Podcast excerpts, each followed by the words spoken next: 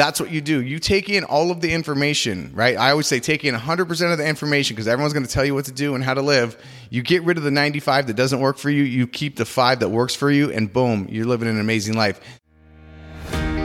Welcome to My Daily Mindset, where you get an inspirational, educational, and motivational message each day to help you live your best life.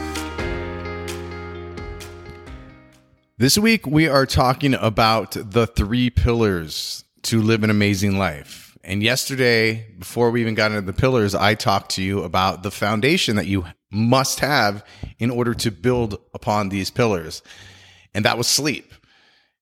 That's a pretty simple one, right? You don't get a lot, you don't get enough sleep. You're running at, you know, 50%, you're running at 60%, 70%, whatever it is. You want to be running at 90% plus, And that means you have to get your, you know, enough sleep. If you haven't heard that one, go listen to yesterday. Sleep is the most important thing in life. Now, let's move on to pillar number one.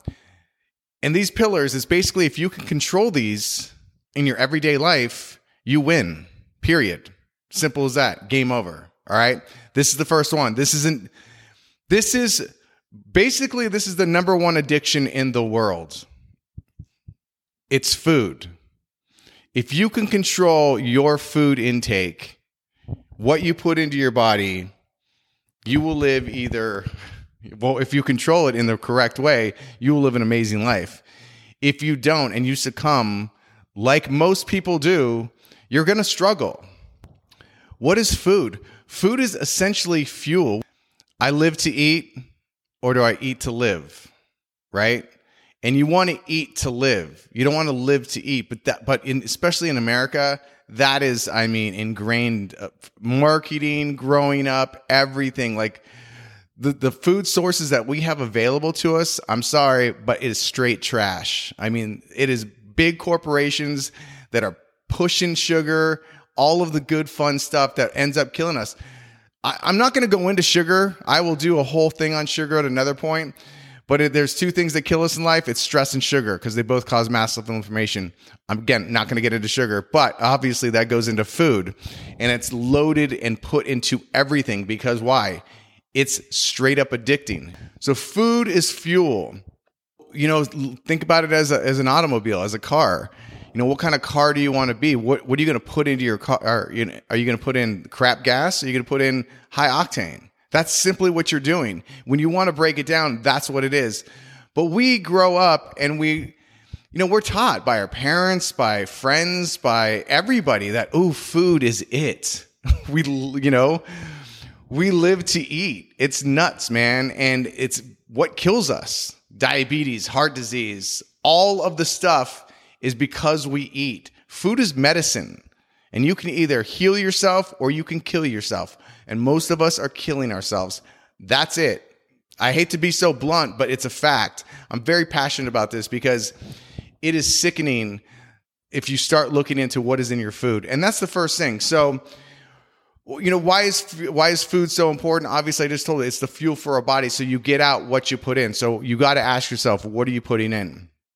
Right? And it controls your energy, it controls your mood, all of that stuff.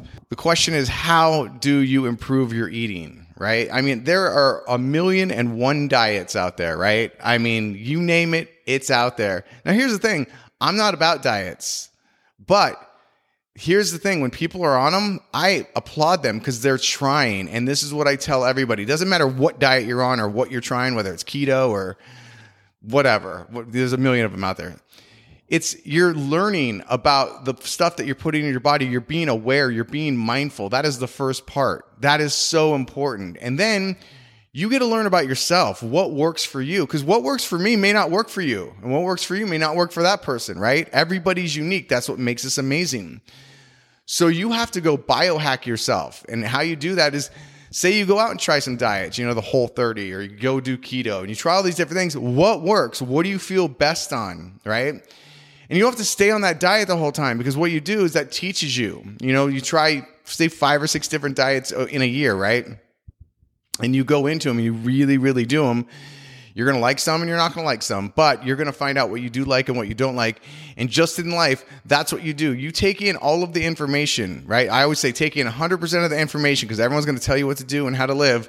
You get rid of the 95 that doesn't work for you. You keep the five that works for you, and boom, you're living an amazing life. Same with food, same with diets. You're biohacking yourself. You're learning about yourself as you go through these diets. So this is what you're going to do. You're going to just try things, right? You're like, okay, I'm going to try the Whole30. I'm going to try keto or whatever it is that you want to do. And if you already know what works for you and you're not doing it, that's on you. so this is really for the most people that have not figured it out. And here's another thing. You may figure it out, but as you get older, your body changes. So you need to change with it. So it's always about being mindful and paying attention to yourself and what is really, you know, working for you.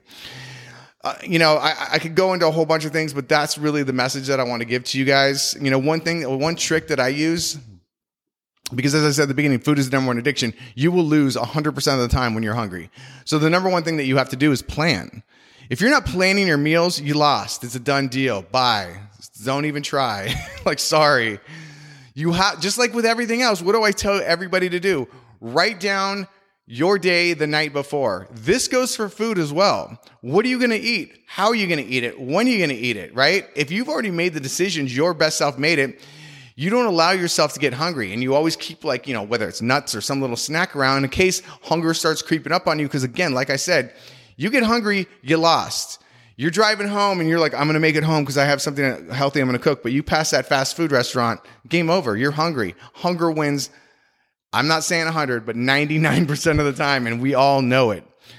So you have to plan what you're going to eat. So you, you try these diets out, you try these different things out, you figure out what you like, you figure out what you don't like, and then you plan, right?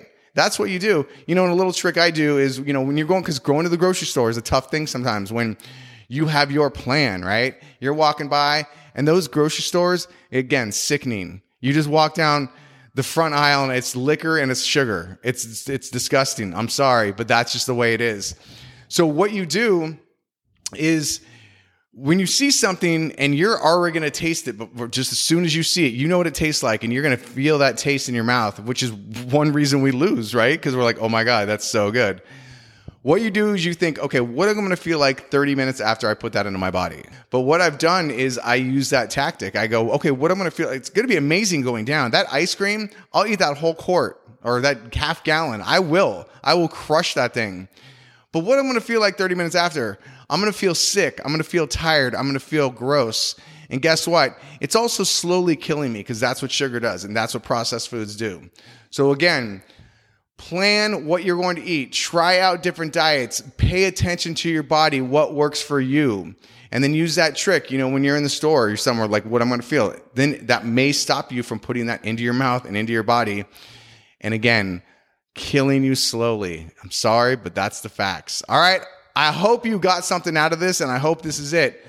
Start paying attention to your body and what you're putting into it because it's a vessel. And the better you treat it, the better you are. All right? Go out and have an amazing day. And remember, this is your life.